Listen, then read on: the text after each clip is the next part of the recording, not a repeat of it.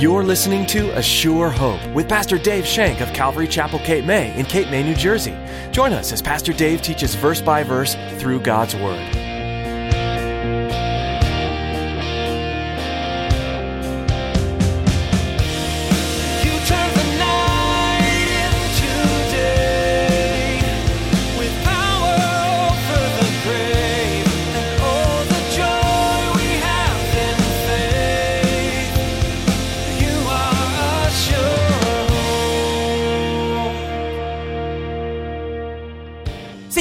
As a new creation is something God works in us.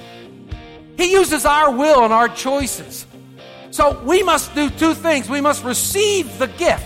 We must receive the gift of salvation, God's work, the gift of being that new creation, and we must then be challenged to live a life of the new creation. That's a challenge to live the life of the new creation. And there's where the rub comes. That's where the hard part is. Conversion is the act of transformation and metamorphosis. In his message today, Pastor Dave explains how your walk with the Lord begins with receiving the gift of salvation, and then you must be challenged to live out the life of a new creation. You must take action to change into a new creation found in Christ. Now here's Pastor Dave in the book of Acts chapter 22 as he begins his message, Paul's Apologia, the new man. You are a open up into Acts 22. We're basically looking at verses 10 through 14. So if you will turn in your Bibles to the book of Acts, um, as Jim said, we're working our way through Paul's apologia, Paul's defense of what had happened to him on the road to Damascus and the change in his life. So if you will turn there. In verse 10 of Acts 22, So I said, What shall I do, Lord? And the Lord said to me, Arise and go into Damascus, and there you'll be told all things which are appointed for you to do. And since I could not see for the glory of that light, being led by the hand of those who were with me, I came into Damascus. Then a certain Ananias, a devout man according to the law, having a good testimony with all the Jews who dwelt there, came to me and stood and said to me, Brother Saul, receive your sight. And at that same hour I looked up at him. Then he said, The God of our fathers has chosen you that you should know his will and see the just one and hear the voice of his mouth. I'm sure that when you were a student in biology class, you studied metamorphosis. I'm sure that you looked at metamorphosis. You know, I'm sure you saw the caterpillar crawling in the cocoon, and then the stages that the caterpillar goes through, and then at the time when it's ordained by God, the time happens that the caterpillar comes out as this glorious new butterfly, beautiful butterfly. When the caterpillar is transformed into the butterfly, it becomes a new creature. A metamorphosis takes place. The word metamorphosis means transformation. It means to be made new. Likewise, when one becomes a child of God through faith in Jesus Christ, he or she is transformed into a new person. He experiences a change of heart by which his disposition and temper are conformed into a divine image. He changes from an enmity to a holiness and to love. Paul writes about this in 2 Corinthians 5:17, which is probably a very very well quoted verse. You could probably quote it to me. He says to the Corinthian church in 2 Corinthians 5:17, he says, "Therefore, if anyone is in Christ, he is a new creation. Old things have passed away. Behold, all things have become new." And, you know, I love the Greek, and I love to look at the word Greek, and I love to see the various meanings. And the word for all here means all. Doesn't mean some things. Doesn't mean part of your life is new and the rest of it is still the old life. It means all things. It means everything. Every part of your life is new because you are a new creation. Just as the caterpillar came out of this cocoon and became this glorious new butterfly, you also have come out of the cocoon of sin, out of the cocoon of death, and now you are in this glorious state in the image of God. The new life of the new man or woman, created in the image of God, created by God, the newness we have. And Paul spends a lot of time writing about this in his various letters, but one in particular struck me, and I would like you to turn there if you could, It's in the book of Ephesians. It's in chapter 4 of Ephesians. Now, if you can't find it, it's on page 1059.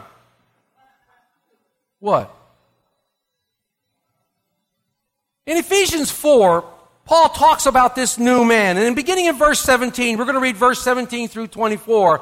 Listen to what Paul has to say. He says, This I say, therefore, and testify in the Lord, that you should no longer walk as the rest of the Gentiles walk in the futility of their mind, having their understanding darkened, being alienated from the life of God because of the ignorance that is in them, because of the blindness of their heart, who, being past feeling, have given themselves over to lewdness, to work all uncleanness with greediness.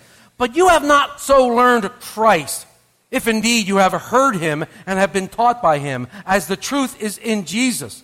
That you put off concerning your former conduct the old man, which grows corrupt according to the deceitful lust, and be renewed in the spirit of your mind, and that you put on the new man, which was created according to God in true righteousness and holiness. This new man, which was created by God. The new man that God had called you to be before sin entered your life as a young person, when you were born into that sin. The man that we were called to be by God, a man of holiness, a man of righteousness. You put on, you, you put on this righteousness, and, and it seems like there's an action there. Well, there is. The act of putting on, removing the old clothes, removing the former life, and saying no to the former life, and putting on Christ and becoming that new creation. Listen to this quote regarding the new life. I think it's pretty poignant. Quote, in the new birth, God exerts a quickening influence or power upon us. Regeneration is much more than simply shedding a few tears because of some temporary remorse over sin. It is far more than changing our course of life the leaving off of bad habits and substituting of good ones. It is something different from mere cherishing and practicing of noble ideas.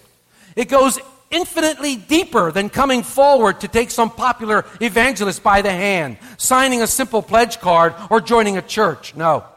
The new birth is no mere turning over a new leaf, but is the inception and reception of a new life.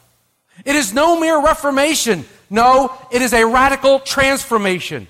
In short, the new birth is a miracle, the result of a supernatural operation of God. It's radical, revolutionary, and it's lasting. Unquote. Wow. That, that puts it right there where it belongs, doesn't it? The new life, the transformation, the metamorphosis that happened to those of us that have accepted Jesus Christ as our Savior. The new life that we now have in Christ Jesus. One thing I like about that is this new life is lasting. It's a lasting life. Now, when I read this, what immediately came to me says, you know, when the caterpillar becomes a butterfly by metamorphosis, it's lasting. The butterfly will never become a caterpillar again. He will never become that person that he once was. He will never become that creature. He will always be, for the rest of his life, a butterfly. But what is really interesting to me is that the offspring of the butterfly become caterpillars. That's pretty neat. And then they have to go through the cocoon process and the metamorphosis process for themselves. Very interesting when you look at it that way. Very interesting. They must be transformed by the hand of God. Would that we could all have our children, our spouses, our loved ones come in by our salvation if it were that easy. That once we were saved, they would automatically be saved. But that's unfortunately not the case. Over the last several weeks, we've been studying Paul's apologia. Apologia is the Greek word for defense. Paul's giving a defense to the angry mob that dragged him out of the temple and started to beat the snot out of him. That's not scriptural. They started to beat him up and they wanted to beat him unto death. And he was rescued by these soldiers who were close by. They came down and actually grabbed Paul out of the midst of these people, and now he's on the steps of the barracks. Before he went into the barracks, Paul had the thought to say, I want to speak to the crowd. And he asked the captain of the guard, Can I speak to them? And the captain of the guard said, Yes, you may. So Paul's apologia, as recorded here in Luke 20, uh, by Luke in chapter 22, is his defense. And we've been studying it because it came in the form of Paul's testimony. It came in the form of Paul's testimony, and the first thing he talked about was his BC days, his before Christ days. He wanted to relate to the mob. He wanted to relate to them and show them that he wasn't that much different from them. That the one main thing that was different in his life was Jesus Christ. And that caused him to change radically. That caused him to be this new person. He told the mob, hey guys, I'm a Jew. I trained at the feet of Gamaliel, that great teacher that everybody knew. And when he said that, the crowd probably went, ooh, Gamaliel. I trained at the feet of Gamaliel. I was trained according to the strictness of our father's law, he said. Hey, guys, I was as zealous for the law as you are today. He was trying to relate to them. He told them, guys, I persecuted this way. I persecuted them to the death, dragged them out of their churches, dragged them out of their synagogues, brought them in chains back to Jerusalem with letters of condemnation, forced them to either deny this Jesus Christ or have them die. That's what I did. Those were my BC days, he's telling them. Then he gets to the point where we were last week. He speaks of his conversion. What happened to him on the way to Damascus. How this great big light appeared and knocked him off this high horse he was riding. We don't know if it was a horse, but we just assumed that it was. He was on his way to bring back in change people that he had letters for from the high priest. He was going to take them back to Jerusalem to be punished. And there, on the way to Jerusalem, he met the risen Lord. The risen Lord, our Savior, Jesus Christ, appeared to him in the midst of this bright light. He would later tell the Philippian church that Jesus apprehended him that day on the Damascus road. Remember, we talked about the hound of heaven? How the hunter became the hunted? How Jesus tracked him down, the hound of heaven? So as we come into today's study, we're going to look at this new man that Paul became. In fact, that's the title of today's message. Paul's Apologia, the new man. Paul wants to tell these men about the change that happened to his life, the metamorphosis, the transformation that happened that day. Wesley had an interesting quote. He says, quote, when a person comes to Christ for salvation, there ought to be a very present, visible, and undeniable change. This was what Paul was trying to get across to these people gathered there who wanted to stone him to death, who wanted to beat him to death because he defiled their temple, they thought. Simply because they saw him in the temple and they use that great prejudicial logic. You remember, Paul likes Gentiles. Paul's always with Gentiles. Gentiles go where Paul goes. Paul's in the temple, Gentiles must be there too. Let's beat him up. So as we see this change within Paul, Paul's been transformed. He went from convicted sinner who was dead in his trespasses. He was separated from this God he was so zealously defending, and he was transformed into a child of God. He was a saved saint, and he was heading for everlasting life. He wanted to get that across to them.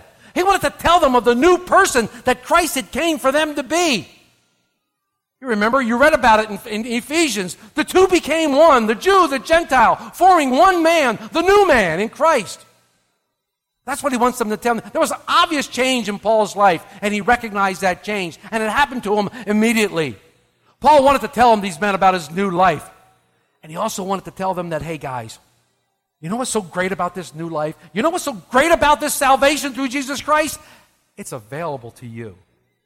It's available for anyone who would believe, anyone who would accept.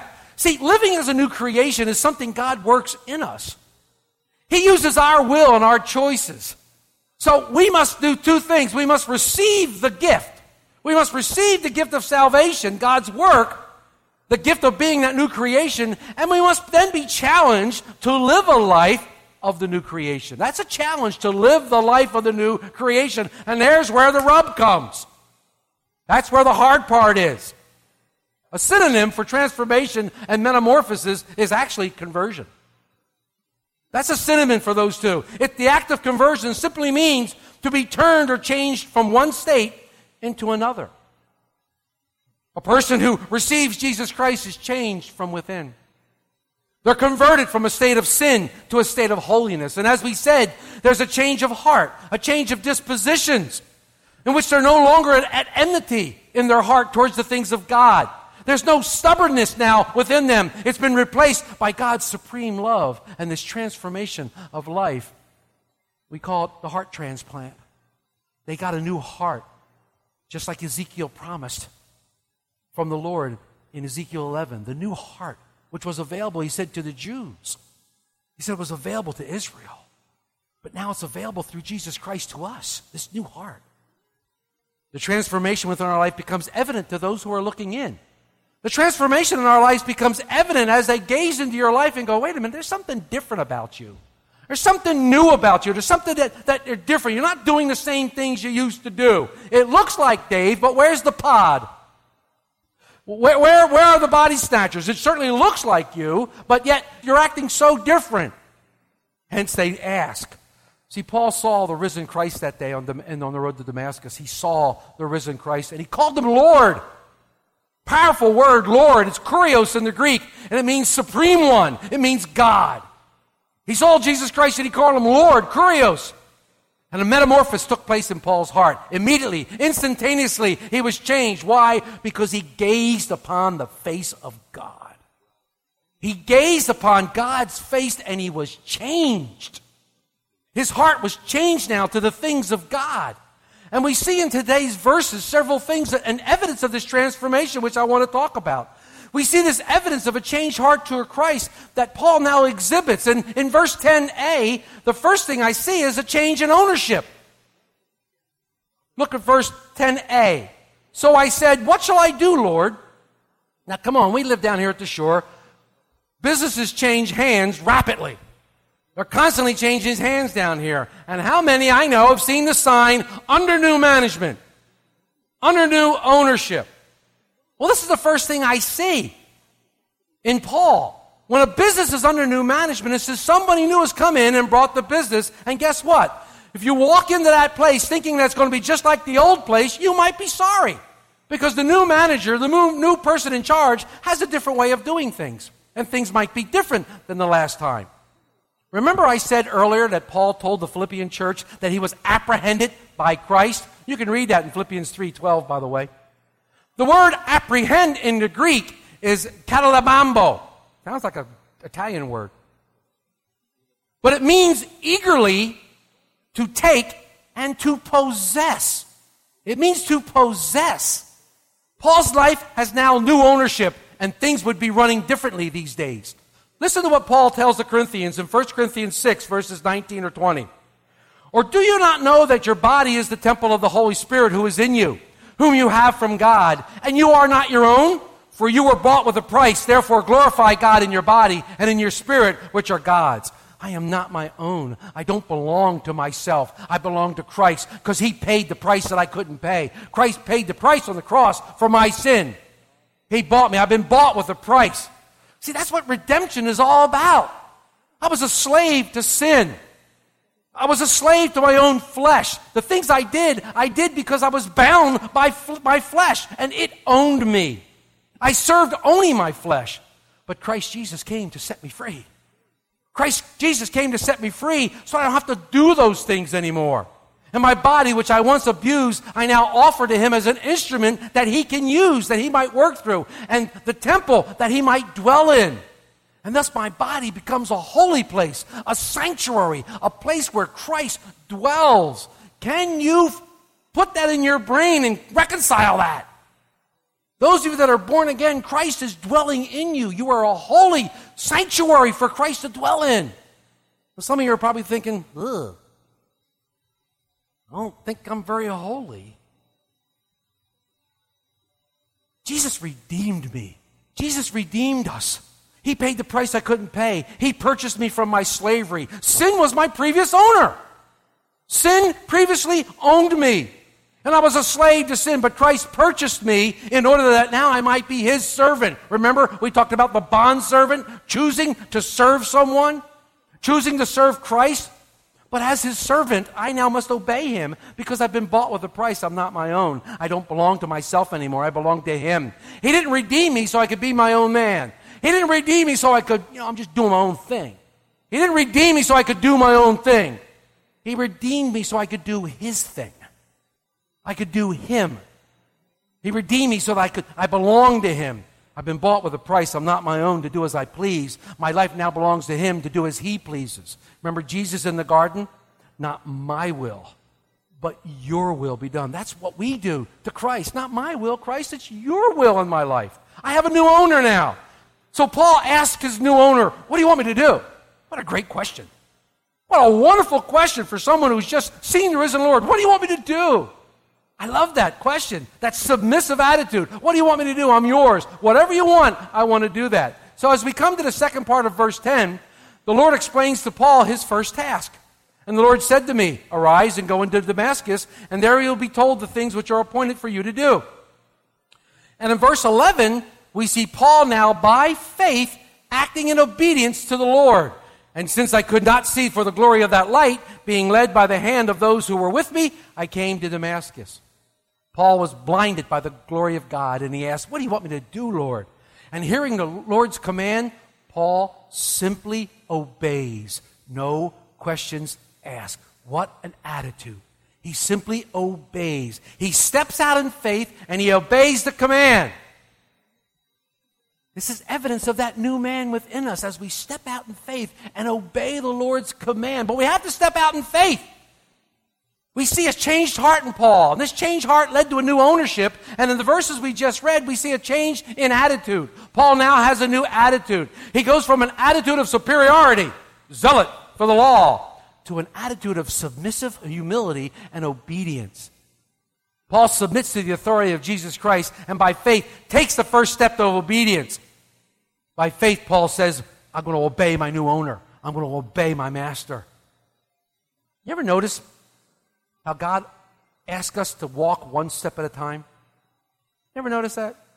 You're probably like me, you want God to show you the whole picture. You want God to say, go down to the black Chevy, turn right, go this way, five blocks, turn left, and you'll meet a person there. When you get there, say this, say that, do this, and do that. That's what we want God to do. But God doesn't do that. God says, go down to the black Chevy. Oh. And when you get to the black Chevy, God says, now do this. He leads us one step at a time. He leads us step by step. We're not given step two until we take step one by faith. I can prove this to you. Abraham, get out of your father's country and go to a land that I will show you. Can you imagine the conversation around Abraham's town? Can you imagine the conversation? God just told me to get out. Where are you going? I don't know. Why are you leaving? God told me. Where are you going? I don't know. Why are you going? God told me. Where are you going? I don't know. This looks maddening to someone who's not a servant of God.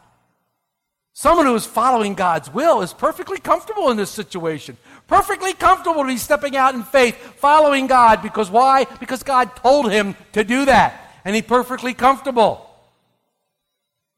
So we must step out in faith. If God gives us step one, you must take step one and wait for step two. Philip in the beginning of Acts in Acts 8. Philip is in a mighty revival. Man, people in Samaria are getting saved left and right, getting saved constantly. There's such a revival going on. It's a wondrous time. Philip is in the midst of it, and all of a sudden he gets a tap on his shoulder, and the Lord says, Go to the desert. Excuse me? Go to the desert. But the action's here. People are getting saved left and right, Lord. No, go to the desert. You are a Although our time is coming to a close for the day, you don't have to stop studying God's Word. We encourage all our listeners to spend time daily in the Bible, learning from the timeless text that your Creator has given you.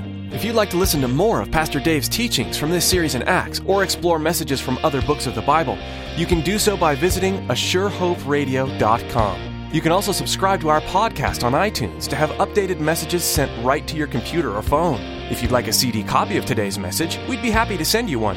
Just give us a call at 609 884 5821.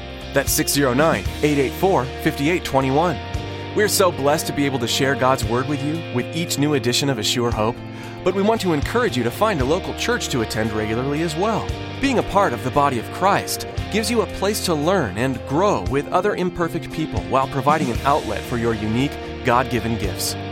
If you're in the Cape May area, we'd love to have you come by Calvary Chapel, Cape May. We meet each Sunday at 10 a.m. for worship and Bible study, and childcare is available. We're excited to have you join us. For more information and to get directions, visit ASureHopeRadio.com. That brings us to the end of our program for today. Thanks for tuning in to Pastor Dave's study in the book of Acts today, and we hope you'll join us again right here on A Sure Hope.